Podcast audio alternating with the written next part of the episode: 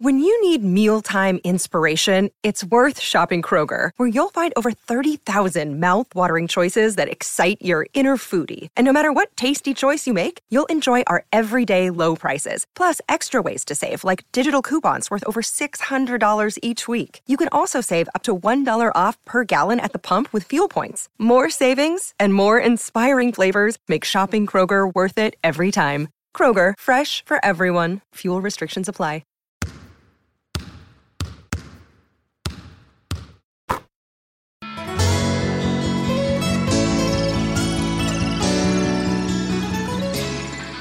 Good afternoon, Celtics fans, and welcome to another edition of CLNS Radio's Celtics Beat. I'm your host, Rich Conte, and this week I'm joined by Adam Lowenstein, Stats Adam, as my co host.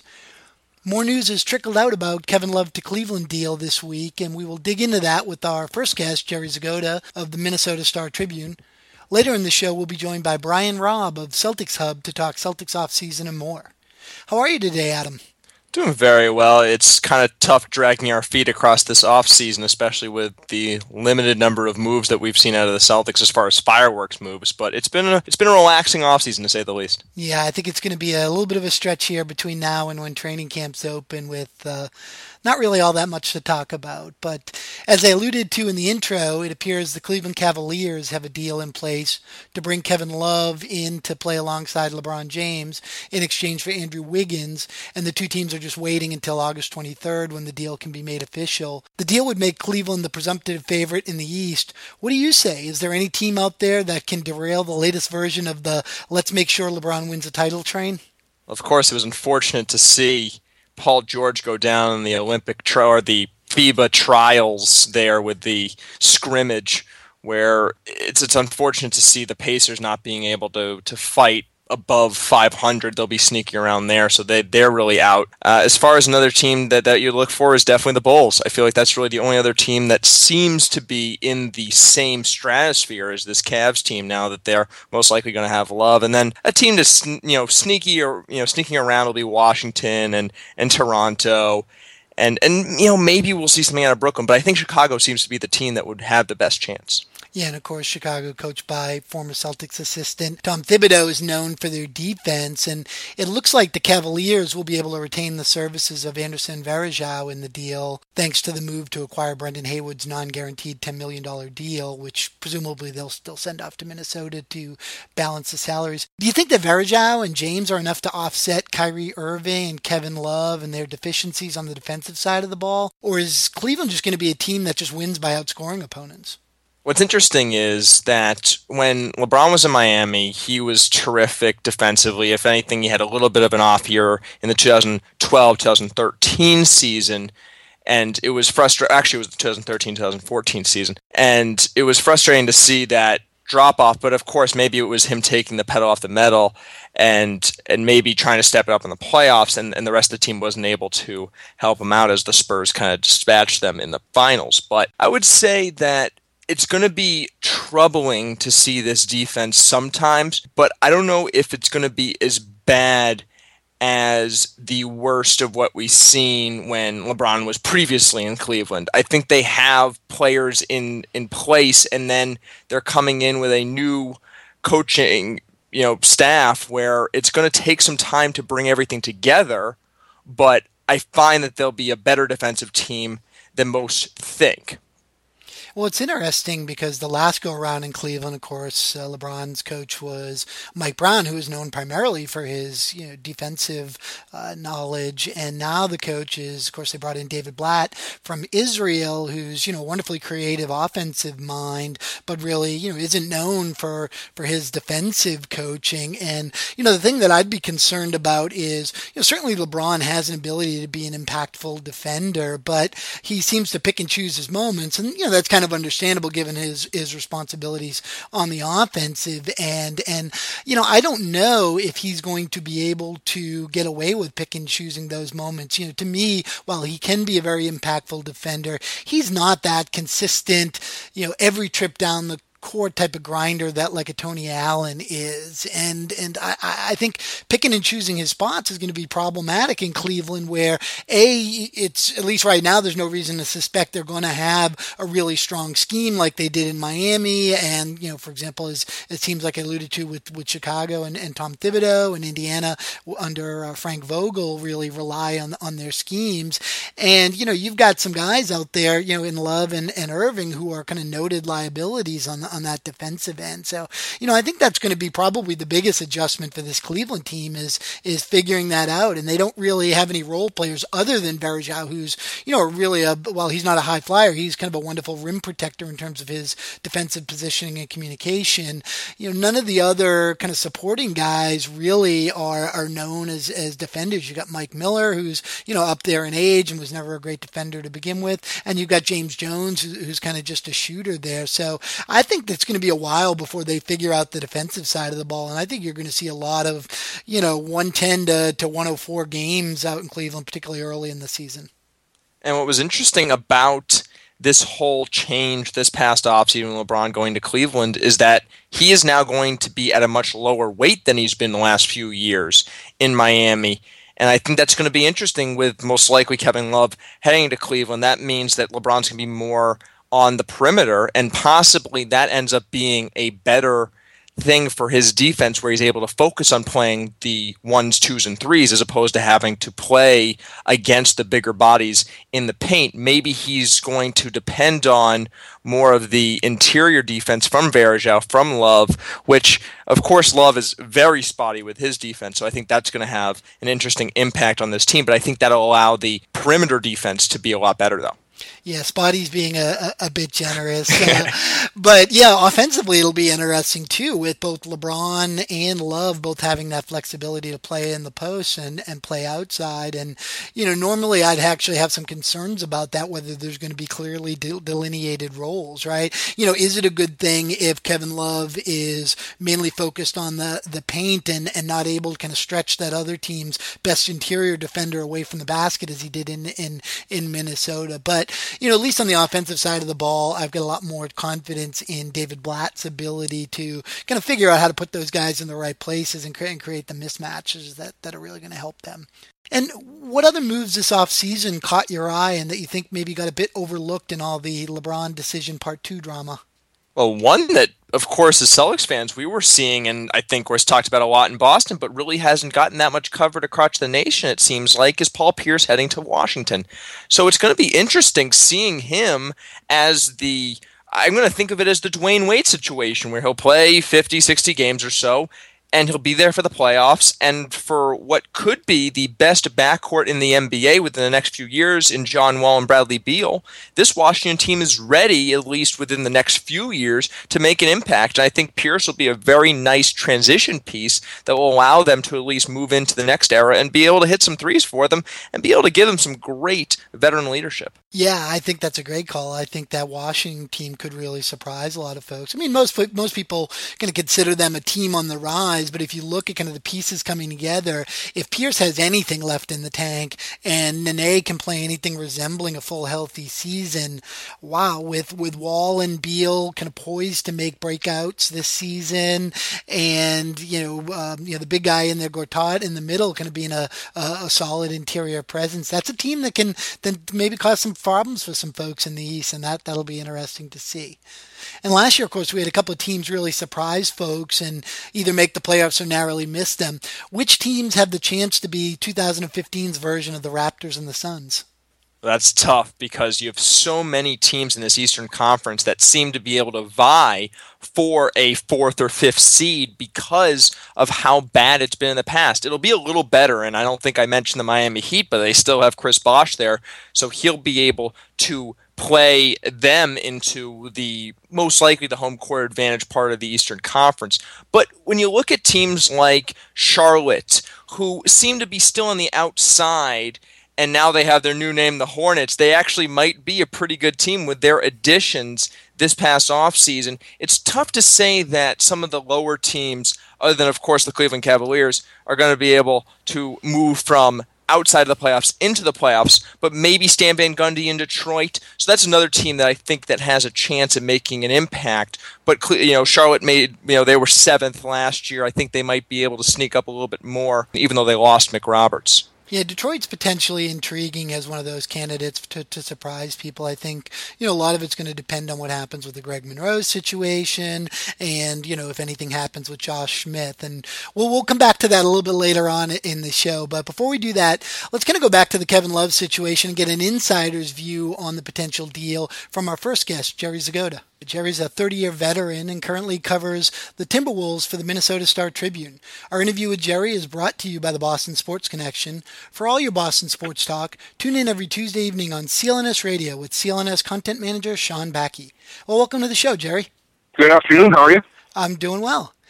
And obviously, the big news coming out of Minnesota is the apparently impending deal that will send Kevin Love to Cleveland to play alongside LeBron James and bring number one overall pick in this most recent draft, Andrew Wiggins, back to the Timberwolves. It's being reported that there's a verbal agreement in place. Is there any chance this deal doesn't happen as reported?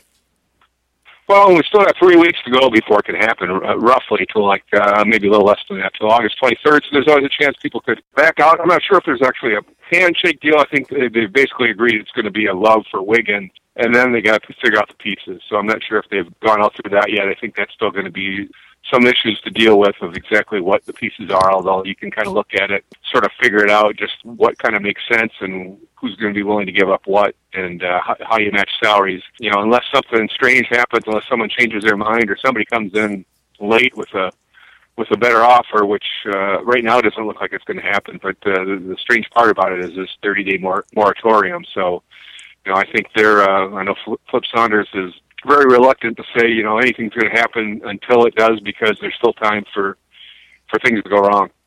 And it's been really interesting just following this entire process because we remember when the Celtics had the Kevin Garnett deal back quite a few years ago now and all the pieces that were involved. Do you know the players that you think will be part of this deal who may be coming and going as far as uh, Minnesota and Cleveland? Well, there's not going to be much from from the Wolves side because the Cavs are don't have any cap space and any chance that the Wolves have of trying to push off contracts they don't want on Cleveland is going to be hard to do. So, you know, essentially Love, I'm not sure if they'll be able to take anybody else at all. They'd like to get rid of, you know, JJ Barea. They'd probably like to trade Alexi Shved. Both those guys have expiring contracts that don't seem to really fit in here. But uh, whether the Cavs have the space, that's why you've heard talk of a third team to take back a contract or two to get involved, whether it's Philadelphia or someone else, and then you've got to get you got to figure out how to get to Love's or close within a certain percentage of Love's uh, sixteen million dollar salary. So that's why we're waiting thirty days on Wiggins because you know, until he was signed, his contract was worth zero in terms of uh, uh, on the salary cap in terms of a trade. So they had to get his five and a half million dollar salary his rookie year involved. Um, then you're probably going to get a guy like Anthony Bennett. I'm sure the Wolves would love to you know hold out and try to get Tristan Thompson, more of a real power forward, but uh, that's probably going to be hard to do. But you know that may be one of the issues that's still in contention right now. But then you take Bennett, who's five million, I think, and you're now you're at uh, ten and a half.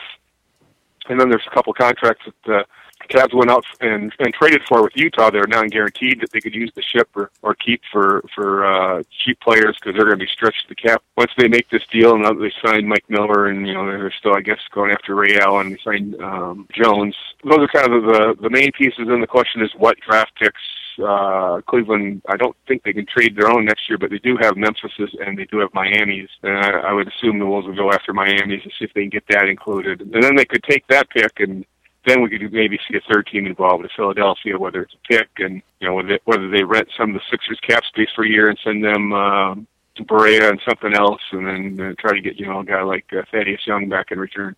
Now, how much did Kevin Love's previous kind of contact and, and, relationship with LeBron James kind of play in this deal? You know, how much of it was uh, Love's preference of where he was going to play make an impact on on what deal actually got done?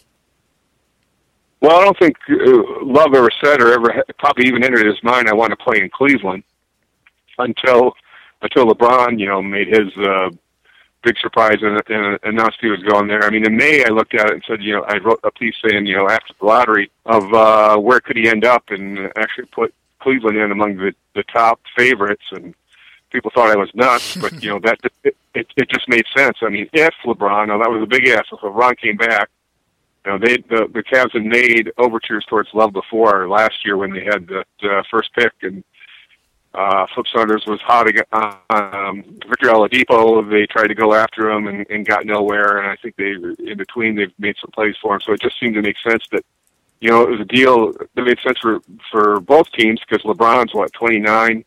He doesn't have four or five years really to rate. I mean, if you're talking about putting him with these uh, the rest of the Cavs roster as it stood, you know, a month ago, sure there's possibilities there, but you know, you don't win in this league when you're 19, 20, 22, 23. That's what all those guys were, guys who were taken in the last three, four years. We don't know if Love can win, but he's 26, or he will be 26 by the time the season starts.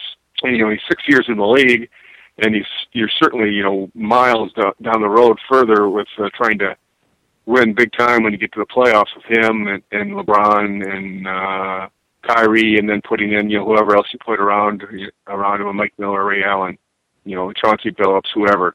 Uh, than you are with uh, you know trying to ask him to develop and win with Tristan Thompson and and uh, Andrew Wiggins for as much potential as he has. So for where each franchise is, it makes sense. Even though you know there's potential that four years down the road the Cavs could look really silly if you know Wiggins does become a superstar. And what's interesting with regard to Wiggins and most likely heading to Minnesota is that there was bouncing around back and forth for Cleveland. They were saying that he was not on the table, then he was on the table. And then was there really ever a chance this deal was not going to get done without Wiggins in the trade? No, I mean there's I mean there's you look at it there's no way to I mean the only way that would possibly would have happened is um, you know they weren't going to do it for Tristan Thompson and Dion Waiters and draft picks. Uh, you know, they don't they don't want to take a Flip's first priority is not taking doesn't want to take much of a step back if you can possibly do it. Uh, you probably will just by swapping Love and then Wiggins just because of the youth. But he is the best singular piece out there that they probably could have gotten in a trade. So the only way it could have probably happened was if they tried to play hardball with the Wolves and, and loved it, and his agent said, "Hey, the only place he's going to resign is Cleveland, which would have been a lie. But um, you know, said that, and then they you know tried to hold him out, but that would have waited him out till the trade deadline. And then you know maybe in Feb- in February when there's no other options, maybe they could have swung a deal. You know, then by then you're basically have wasted a whole season and another year of LeBron's career. Uh, so I think they probably, you know, this whole bit that he was never on the table. That's what they publicly had to say, but I never b- believed it, and I don't think they've still ever said he what he is on the table but there's enough signs. You know, when they made hmm. the trade, you knew something was going on. It seemed for a while there there was a new leader in the clubhouse for Love's services seemingly every day. How much of the talk about Golden State and Klay Thompson or the Bulls and the various packages they supposedly had on the table was real and how much of it was just posturing? Well, I think they had a deal done. I think they had a deal done before the before the draft. I think it was all done. It was going to be as far as I heard, it was going to be Klay, it was going to be David Lee, and it was going to be Harrison Barnes, and I'm not sure what else. I think the Wolves were trying to get them to take Kevin Martin too, and I don't know what else was involved in terms of picks. And as I heard it, that uh, Jerry West told uh, the Golden State owner, "Don't do it, don't trade Klay," and you know they thought they had it all done, and then then it uh, came to a screeching halt and uh, d- didn't go anywhere because the Warriors changed their mind. At least that's the way I, I understand it. So. uh then we move on, and um, you know, apparently now still they're out of it. They're not going to put Klay Thompson. As if they changed their mind now, I don't know if that would have changed things at all. You know, at the eleventh hour, they came in and said, "Okay, we'll we'll we'll give you Klay." I'm I'm not sure whether that would even do it now at this point. And you hear stuff with the Bulls, but you know what you heard a week ago was that they'd offer Mirotic and um, Doug McDermott and Taj Gibson. I don't believe that was true. I mean, there there may be parts of pieces in that, but uh, I think it was overstated what they were offering, what they were coming at with. I mean, I, guess that's still a possibility. Uh, kind of a dark horse to watch if something happens with uh, Chicago. Maybe as much as a preemptive strike to keep them away from from Cleveland if they did anything, but it just doesn't. That's not their mo. That's the way. That's not the way the Bulls and Reinsdorf have ever operated. They've never really gone and laid all the cards out on the table and, and, and done that to offer you know three or four big pieces kind of seems to go against their nature. So I think right now we're probably down to the Cavs and the Wolves unless something something weird happens. And of course, we're, we're coming from a lot of Boston talk here and, and trying to talk about, you know, the Celtics' chances. You know, they were a dark horse, it felt like at one point during this process. Were there any other dark horse Delph teams that might have been involved at some point? Well, there were teams that went after him. You know, Phoenix went after him, uh, Denver went after him, but Denver had the kind of offer that wasn't really, you know, kind of nice players, but nothing, you know, not the piece, kind of the centerpiece that stood out. You know, Kenneth Faried, Wilson Chandler. I guess after they acquired him, they could have thrown a Afflalo in there. The problem they had, and the problem a team like Phoenix had, is were they really willing to give up a number of pretty decent assets? Maybe not great, but for a guy who probably wasn't going to resign there. At least they probably couldn't get a commitment from. And um, you know, you hear talk now that Love won't commit to anybody. Well, he's going to. If, if they trade him to a place where he can win, he's going to resign with wherever they trade him because he's not going to, you know, the thing everyone's discounting here is that twenty six and a half extra million dollars he can make if he signs whoever he's with come next July. I never bought the fact that he was just going to walk away from that and sign wherever he wanted to. Just a guy, you know, he's 25. Even when he came into the draft, he had a history of knee problems. You see him with ice bags on his knees after every game, and uh, I just think whatever he does, uh, that doesn't guarantee he's going to sign that long-term contract in 2015. He might do it in 2016, delay it a year like LeBron's doing, waiting for the new TV contract, but. uh at some point he's going to want to sign that hundred million dollar plus offer rather than than eighty million just to guarantee himself that extra money. Was there ever any realistic chance that Love could have at least started the season in Minnesota? Yeah, I mean, I, I still think you know if something if things fell apart that they're willing to do that. I think I think it would probably be a disaster, but I think they're stubborn enough that they would they would. And I still think there's that is a possibility if something strange happens here that you know that they don't they didn't feel pressured into it. And I'm not, still not even certain that it's it's actually going to happen August 23rd or 24th. This could well drag into September too as well. I think it will happen by training camp, but what the exact time timetable is, I don't know. But I think Flip was willing to take it all the way to the trade deadline if he had to. I talked to George Karl about this about a month ago, and he just, you know, he said if they called me, which which the Wolves never did, but I I tell them make the best deal you can because you don't want to go through a year like that. He did that with Melo in uh, in Denver, and he just says it's the kind of season you won't understand because it's just weird. Even when you win, it's it feels different because you're you're you know you're winning with a guy that doesn't want to be there he just says it has kind of a karma that's just unusual, and and he, you know he made it sound like it was a pretty miserable season up until until they made the deal on the trade deadline. So I think the Wolves are willing to do that. They still might be willing to do that, but they'd probably be advised against it. And when you look at you know the suitors for love and talking about the Celtics again, you know they were obviously interested in, in, in this saga as you know they were hoping that Danny Ainge and Flip Saunders could work out a deal, but you know nothing ended up happening. And as far as those assets that Flip didn't want to use to rebuild. You know, were the Celtics ever really a player in this deal? Well, I, I know they pursued us. I, they, I don't know how far they got. I mean, they didn't get very far. They just they had nothing that really interested Flip. I mean, uh, he didn't want a whole collection of draft picks. He didn't want to have to rebuild again. He, he wanted guys who, you know, ultimately he's going to take a, a package where the guy has never played in the NBA before, but it's a unique guy, the number one overall pick of the draft, a guy that presumably he, lo- he loves a lot, but uh, they weren't going to do it for a couple picks this year, a couple picks next year, and completely blow it up. Uh, I know, I know he liked he liked Sullinger a bit. He, he when he traded down a year ago and traded the ninth pick that Utah used to take Trey Burke for the 14th, 21st pick, uh, he had um, sort of targeted uh, Olynyk for that spot, and then he got taken like a, I think a pick four. So he liked both those guys, but I don't think he liked them enough as sort of a the centerpieces, the guys that were worthy for for a love trade, even with that you know sixth and seventeenth pick, because you're just not sure what you're going to get. You know, in retrospect now, you know if Doug McDermott is as good as the Vegas Summer League showed, you know maybe he would have been better off doing that. But at the time, there's just nothing really there interested in. And and Danny was very ambitious, as far as I understand, and you know tried to go and use some of those other picks together, things uh, existing players that Flip might want, but uh, never pulled off either. Yeah, it's interesting that you touched on that um, because that was a, a question I kind of wanted to dig in with you. That you know, given that the reason the Celtics package wasn't a fit was that Flip was more interested in getting an established player in return and not having to, to rebuild. Is it all surprising to you that he, you know, eventually settled on a deal that centered around a 19-year-old rookie, as you said, that many have doubts can never really be a focal point offensively?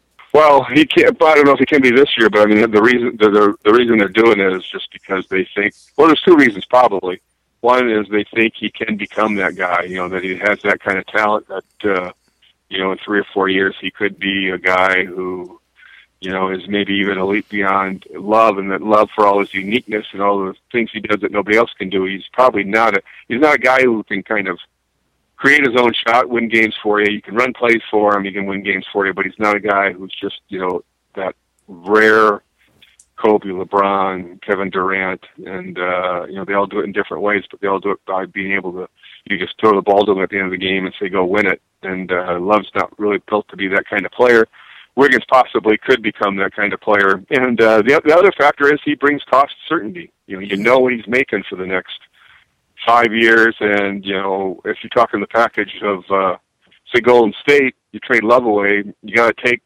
David Lee back to make uh, that deal work, and that was a little bit of a contention because the Warriors were trying to pass him off as like you know this All Star type player, and the Wolves thought it was just like a throw and a favor they were doing Golden State because taking that contract back, he's making nearly sixteen million dollars himself for the next two years. So you got you got that in the deal, and then you got uh, Klay Thompson who's up for a contract extension, and with what Gordon Hayward and others got this summer, you know he's probably looking at you know may, probably a max deal.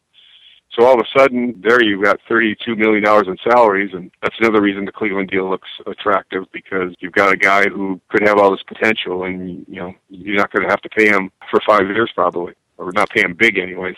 And last year, the Timberwolves, you know, flirted with the playoffs and, and would have made the playoffs in the Eastern Conference. You know, if this Love trade ends up happening and Wiggins goes to Minnesota, you know, what are you the fans expecting from Minnesota basketball team going forward? And then who becomes the centerpiece for this team with Love gone? Well, the one thing I know people will be excited, I'm sure they'll sell some tickets for, is the, the prospects of having Wiggins and Zach LaVine. Now they've never played a uh, second in the NBA yet, but you got one guy with a 46 inch vertical and one with a 44 inch vertical. And so you got two guys who can leap into the into the clouds, and then you've got Ricky Rubio to throw them lobs. I think the question with this team is how much better Ricky gets, and uh, we saw it a little bit late in the year when Love was hurt for a few games, where Ricky seemed to assert himself more. He's always here. He's always deferred. You know, he's never you've never seen his offensive game really I mean, he's a great playmaker, but he, he doesn't look like he can shoot a lick, and you've never seen him really can't get to the basket and score. And, and in the last couple weeks of the season, you saw him become more assertive. He got to the basket more. He finished more often. Now the question is, can he kind of step forward and be? I mean, he's not going to be your superstar, but can he be a better player? I mean, that's one of the reasons they weren't better last year.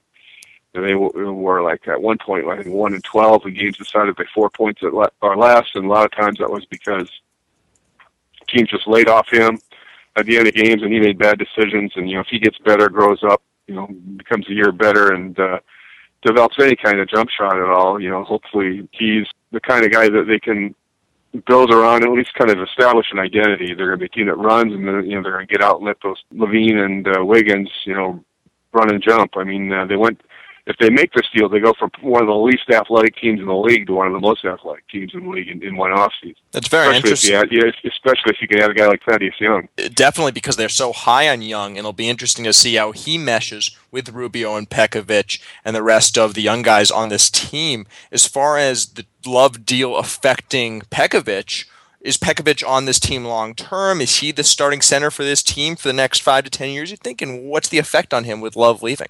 Well, the question is, you know, can, can, could you trade him? Got that big contract. He's got four years left. He's got a history of injuries. You know, he doesn't fit in, terms of athletically. I mean, a guy like uh, Gorgui Dieng much more so fits in with those other kind of athletes. Uh, you know, just a guy who can, and he's the one guy they got who can, you know, protect the basket and alter and block shots. So it'll be it'll be interesting because Love made all kinds of room for Pekovic, and uh, now you're not going to have that kind of perimeter um, presence. And and uh, the question is, will he get as much stuff around the basket as he did without Love? And the same thing with with Gorgui, who you know, in the last year, last six weeks of the season, looked like one of the best rookies in the draft. But will he look that way too again without Love kind of creating space for? Him?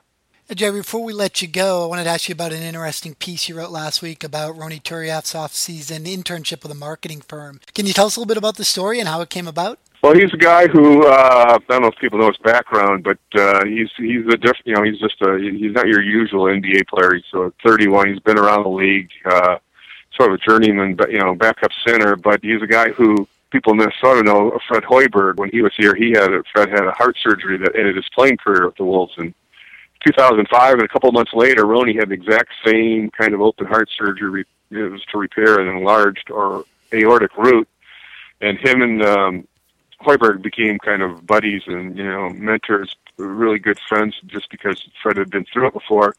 So Ronny has kind of a little different view, I think, a little bit of, of the world and what he wants to do with it, and uh, he's he started this foundation that helps pay for uh, medical expenses for children who need heart surgeries, and he also I think he has a program where he puts defibrillators in uh, in schools that can't afford them, and so he has this foundation, and he's started also a kind of a management company, so he's kind of considers himself as an entrepreneur. And they had a event here last year where Dave uh, Chappelle, the comedian, was here, and there was a local advertising PR firm that helped sponsor it, and Ronny met a couple people there long story short, that uh, led to an internship where he's working this summer in like one to two week stints.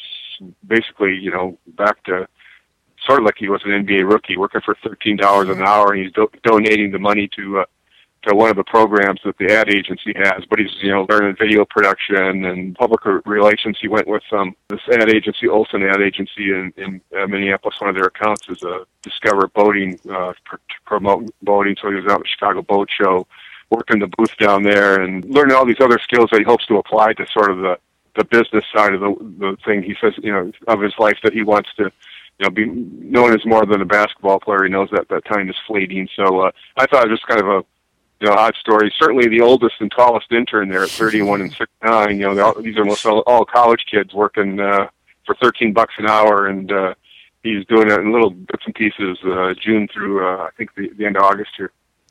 Well, I really encourage listeners to go find that piece because I, I, found it a, a, really interesting piece. So, and listeners can find the rest of Jerry's work on the Star Tribune website at www.startribune.com, and you can follow him on Twitter at Jerry Zgoda. Thanks for joining us today, Jerry. Thanks a lot. That's some pretty interesting stuff about Ronny Turiaf there, hi Adam. Absolutely. Always fun to hear about those internships for the NBA players. Yeah, I don't know what it is about those uh, kind of tweener big men like uh, Ronny Turiaf because, you know, being kind of um, off the beaten path dudes because I remember running into uh, Drew Gooden, who's a similar type of player, in an Orlando airport, probably, gosh, about uh, seven, eight years ago. And I distinctly remember the run in because he had a Hello Kitty backpack uh, with him. So uh, just something about those, you know, those, those those undersized big men, and and I think it maybe maybe affects you a little bit. But you know, one thing I want to do, Adam, is go back to something we talked about with Jerry and get your take on it. And you know, as I mentioned, the word was that the Celtics bid for Love would fall short because Flip was looking for established players and didn't want to take a, step back. Does it surprise you then that you know he you know ended up taking a deal that looks like it'll uh, be centered around a 19 year old that has some question marks attached to him? Is that possible? It was the best centerpiece player that they could have gotten. When I look at the Celtics part of the deal that they were hoping to give, really Sullinger or a pick could have been the best player. It's kind of tough to say that they would have gotten a better potential out of a player that they know that they'll be getting in a trade. So it's such a weird balance, but you knew Love would have to go. It just seems like the situation would be so frustrating that I guess that might be the best player that they could have gotten out of any deal that was possible. Yeah, I mean the cost certainty part of it certainly makes sense to me. When you look at a Klay Thompson, certainly he's more attractive than a, a Wiggins in terms of winning, you know, next year and, and the year after.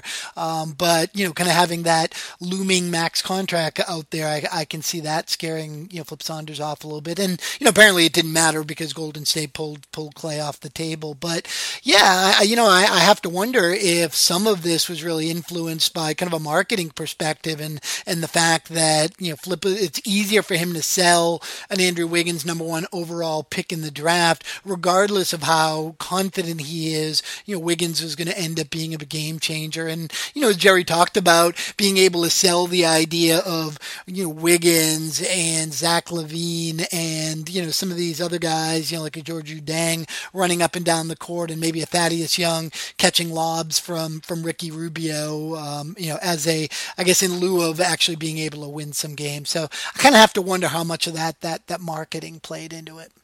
Absolutely, and you mentioned the contract situation as well. When you get a rookie who could possibly be a, a, franchise changer, that's the possibility you get when you get a great contract when he's coming off the rookie deal. Yeah, and for all the talk this offseason about Boston, Minnesota maybe making a deal, it kind of looks at this point now like the teams will be in similar boats this season. So let's bring on our next guest to talk in some more depth about the Celtics offseason and what we can look forward to next season.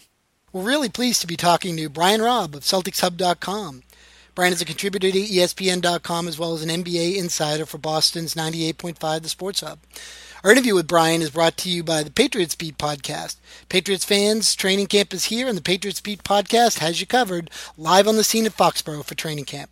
Tune in every Saturday at 1 p.m. on CLNS Radio. Well, welcome to the show, Brian. Thanks for having me, guys.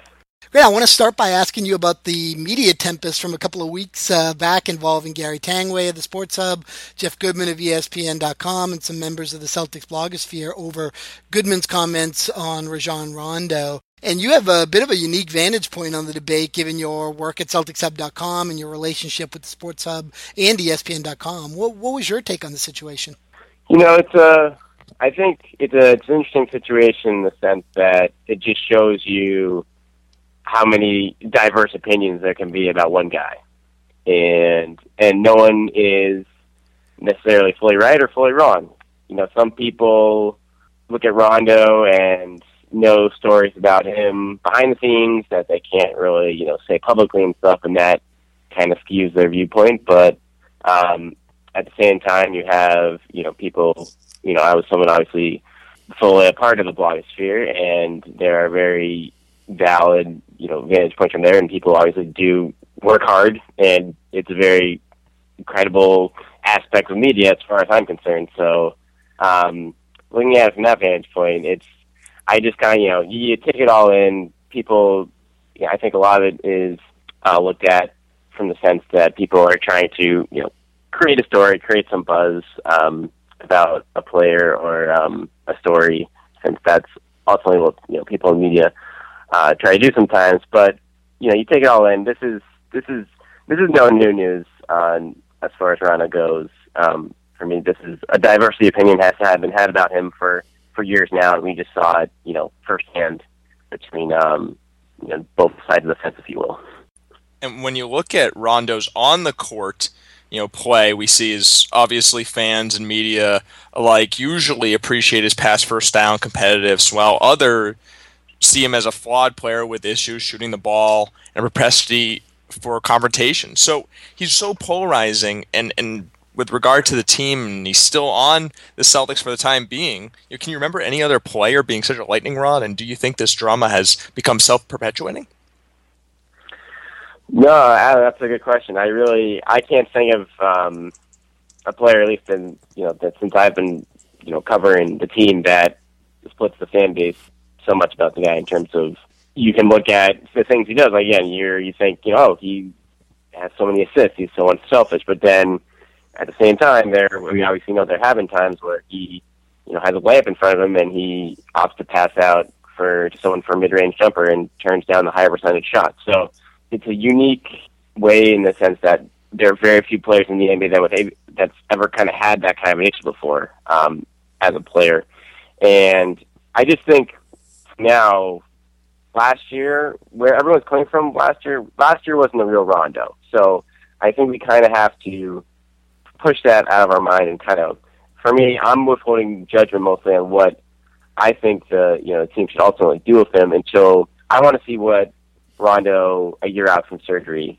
looks like for this upcoming season i want to see what he can ultimately do as the number one option for the team when he's healthy. And that's again, he doesn't have a great supporting cast around him this year uh, to this point, but that will this will be the first time we can fully see him healthy and fully see you know he's coming he's in a contract year obviously too. So when you put all that together, it's going to be you know the Celtics probably have a lot of answers like we all do about him, and you know he's going to have to prove in one way or another uh, what he's made of on the court this year. And a lot of fans have been disappointed by this offseason. Expectations were probably heightened a bit by Wyc's fireworks comment and the escalation of the Kevin Love situation in Minnesota. Yet the team was recently credited in ESPN.com with being one of the teams that had had a productive offseason so far. Do you think the fans' expectation around this rebuilding effort are kind of unreasonable? It's. I just think the again you you, you had a guy you had all the Kevin Love excitement at the beginning of the off season, and that naturally is going to create high expectations because you have that, you have Wyc Grousbeck talking about fireworks or the possibility of fireworks, and you have you know six years ago the start of the Big Three era when they went from worst, literally almost worst the first in uh, one year. So the good news is I do think that while there is a you know portion of the Celtics fan base that did I have you know probably unrealistic expectations.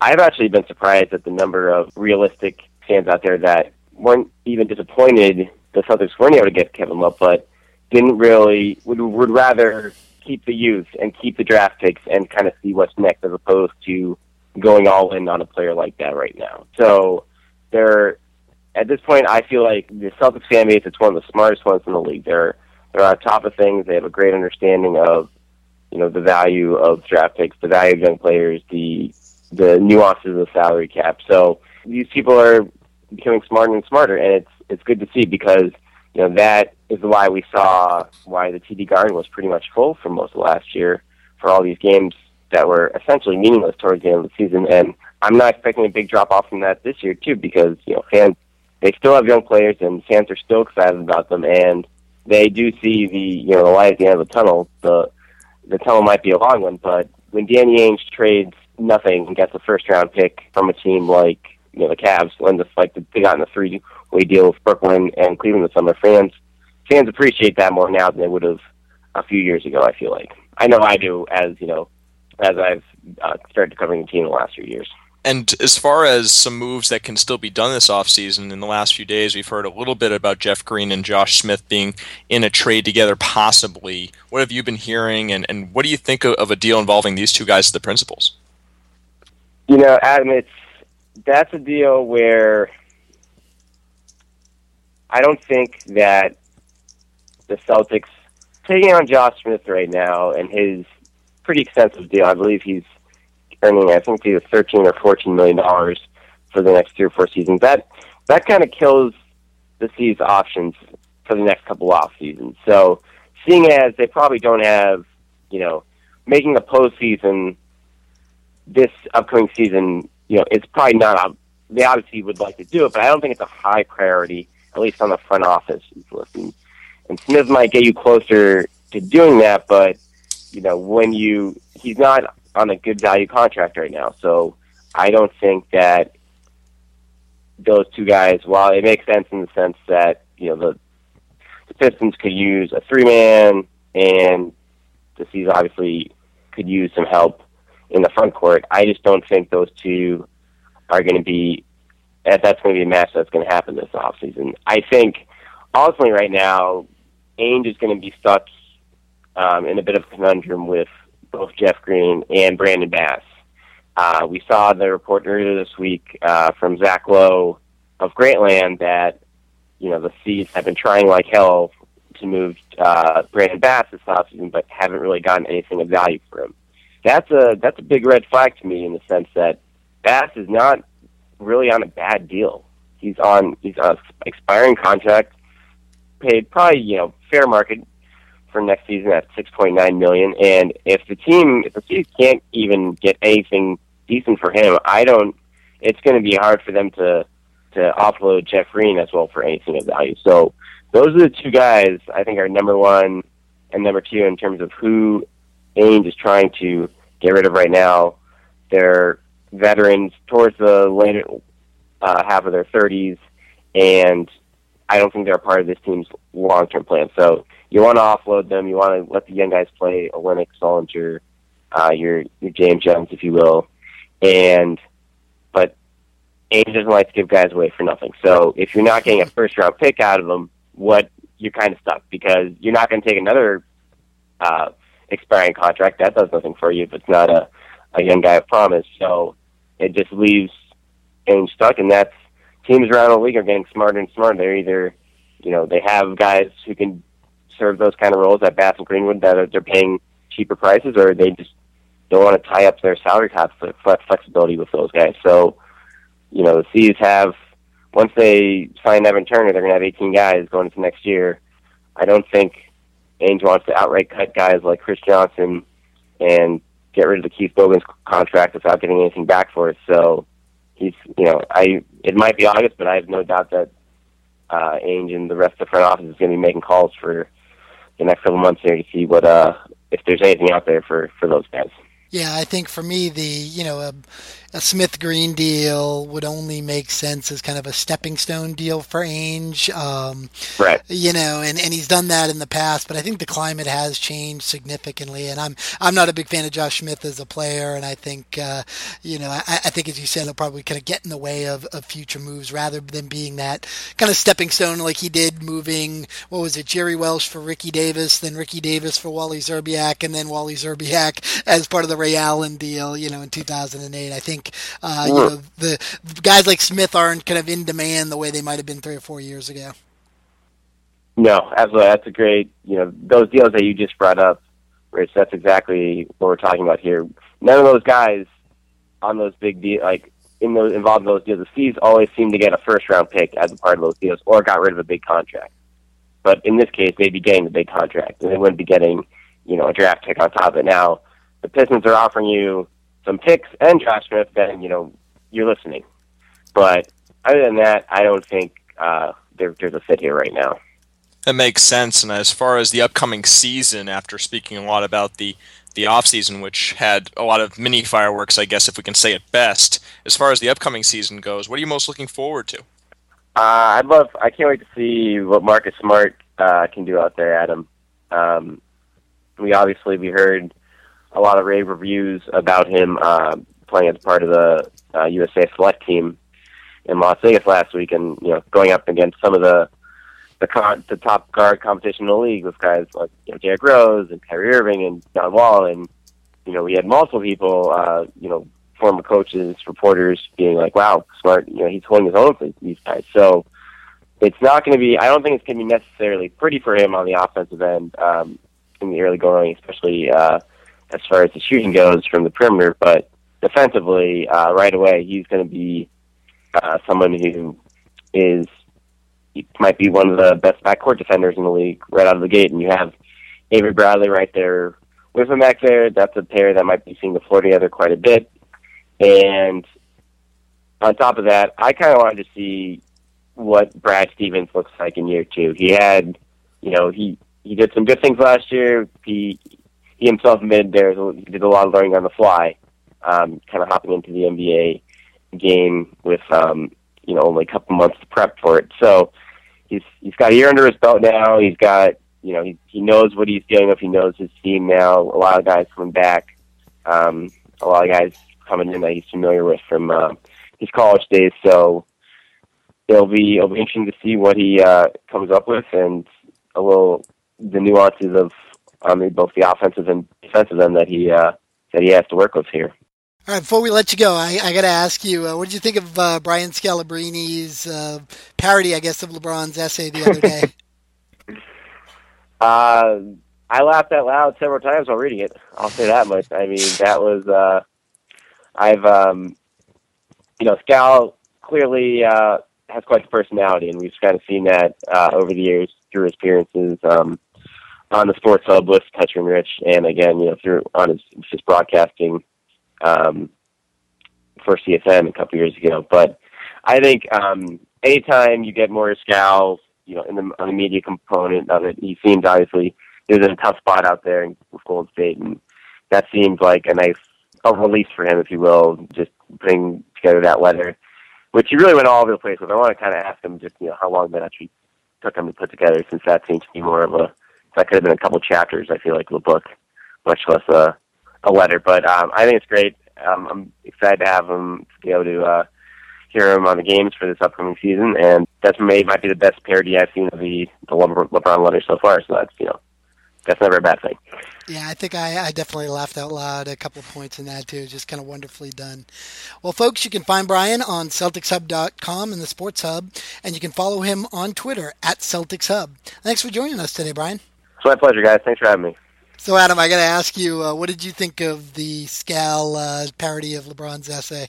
It was just fantastic. I even had an audio recording of it uh, via one of the websites that you can take off of a recording of and just listen to it. So I even got some of the impact reading and listening. Just a fantastic thing to just make me laugh over and over again. It was great, and I have a hard time figuring out whether I, I like that better or the you know his uh, NBA Finals press conference from a couple of years ago. The performance in that, he's just yeah, he's just such a you know, refreshing guy. I'm I'm glad he's back in Boston. Well, the other thing I wanted to ask you, you know, we talked a little bit with Brian about Celtics offseason, and of course we talked with Jerry Zgoda about the the Kevin Love to Cleveland deal, and you know it looks like you know obviously that that's that uh, door is closing. So you know unless the Celtics really go with a kind of a full rebuild, you know, starting from the ground up, you know, who are some other guys that you might look at that, you know, might be free agents next season, might become available in the trade market that you think, you know, might be that piece they can put next to Rondo to then maybe attract a third piece?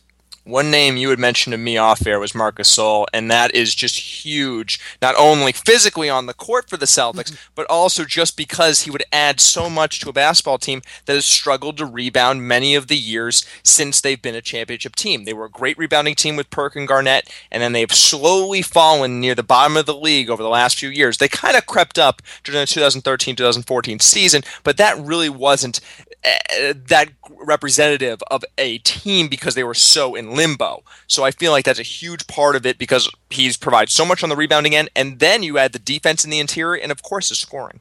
Yeah, you know, Gasol's a guy that I think flies under the radar a little bit. I, I, don't think folks, you know, really appreciate how good of a player he is. You know, he's kind of a quiet guy. You don't see his name kind of in the, the, the spotlight all that much. But, you know, I mean, heck, you know, he and his brother, uh, you know, in the last, um, you know, international competition, you know, almost led, uh, you know, Spain to beat kind of the, the, the USA Dream Team. And, you know, putting him kind of in the pivot and, and maybe, you know, uh, instead of looking to, to deal Jared Sullinger for for that centerpiece, kind of giving him that compliment, a guy that can protect the rim and and who's just kind of a you know wonderful passer and can play out of the high post. You know, maybe that would be a great fit. You know, another name that I know is out there technically on the the free agent list for next off season is LaMarcus Aldridge, but you know, it looks like uh, while he's waiting till next off season to resign, he's more than likely to stay in in Portland. So you know, unless one of those surprise names you know pops up as they always seem to do, you know, I think Marc Gasol is going to be the guy that, that we you know really hear about as being the, ne- the next target for, for Danny Ainge coming up. And now it's time, time for around the NBA in five. Are you ready to go, Adam? Oh, absolutely. All right, Paul George's injury. Should NBA teams worry about their stars competing in international competition? Oh, I well, we're already seeing one player who's worried that Kevin Durant, who is the picture athlete on the FIBA.com USA roster page, is already withdrawn because of physical and mental reasons. So I guess even though from a, a, fan's perspective we saw the injury and we think we can move on, we're already seeing the second best player in the NBA pulling out of the FIBA World Cup. Yeah, it's certainly you know the immediate impact is the um, the Durant situation, but you know I saw some interesting pieces today talking about you know Mark Cuban obviously has been a big um, you know loud voice in saying that you know the, the current situation is is really you know detrimental to the league and to the, the league's owners where you know they're really taking on all the risk and they're the ones shelling out the big bucks for these guys. But it was interesting. I saw some comments that were suggesting that you know Cuban's comments weren't really directed at having pulling these guys out of the international play, but actually, you know, having the NF, the NBA benefit from a revenue standpoint from it, which right now, of course, the IOC is, is are you know the only folks that benefit for it. So, you know, that was really kind of a, a fascinating aspect of the story for me. What's really interesting is a team that forbid Manu Ginobili to play for Argentina in the FIBA World Cup has now made news with hiring Becky Hammon Yet another case of the Spurs being the smartest team in the room here, as far as them hiring the first full time female coach in male professional sports.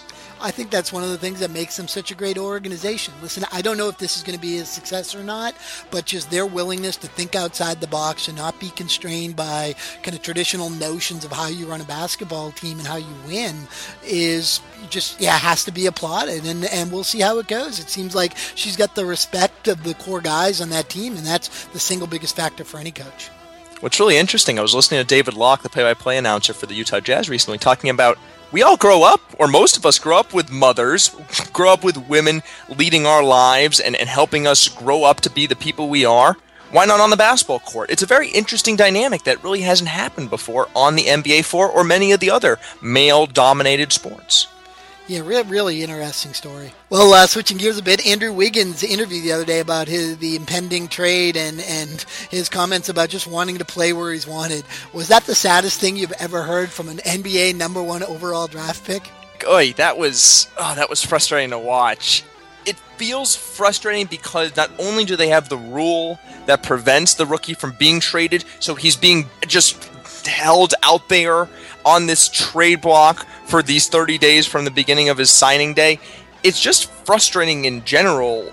And I feel like maybe there should be another rule or something that, that prevents this from happening or, or allows players because this is not what happened what's supposed to happen with free agency. That, that's one of the problems as well. I think it's just going back to the NBA free agency where players are just making everything for themselves. Yeah, you know, it. Uh, I have to feel for the guy, as you said, for being kind of hung out to dry because of this 30-day moratorium. But on the other hand, I almost wonder if his reaction just kind of reinforces a lot of the knocks on him coming into the draft, which was that he was just too passive. And you know, I almost wanted to hear him come out and say, you know what, fine, LeBron, you don't want to play next to me, I'm coming for you, I'm taking your crown. Uh, that's uh, the type of fire that I want to see out of an Andrew Wiggins. And it was a little disappointing that he kind of took the tack that he did.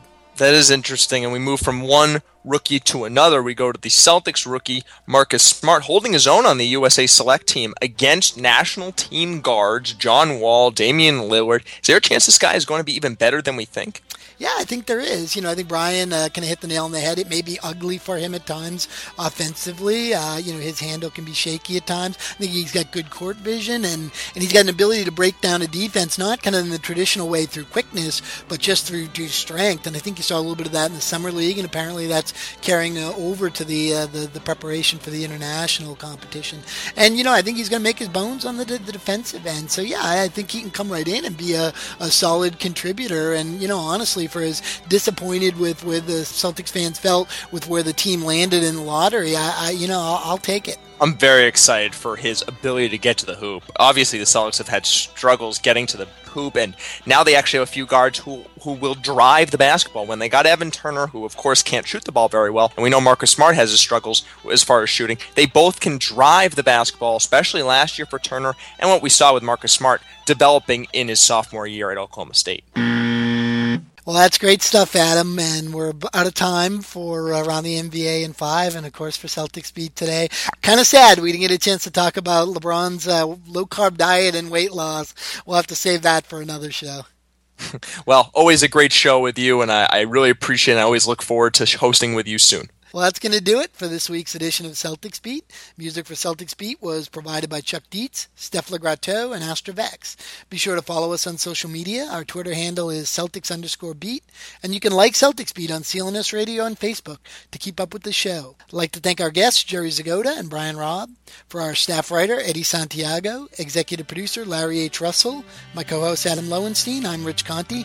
See you next Saturday afternoon at 2 p.m. Eastern, 11 a.m. Pacific for another edition of Celtics Beat, exclusively on CLNS Radio.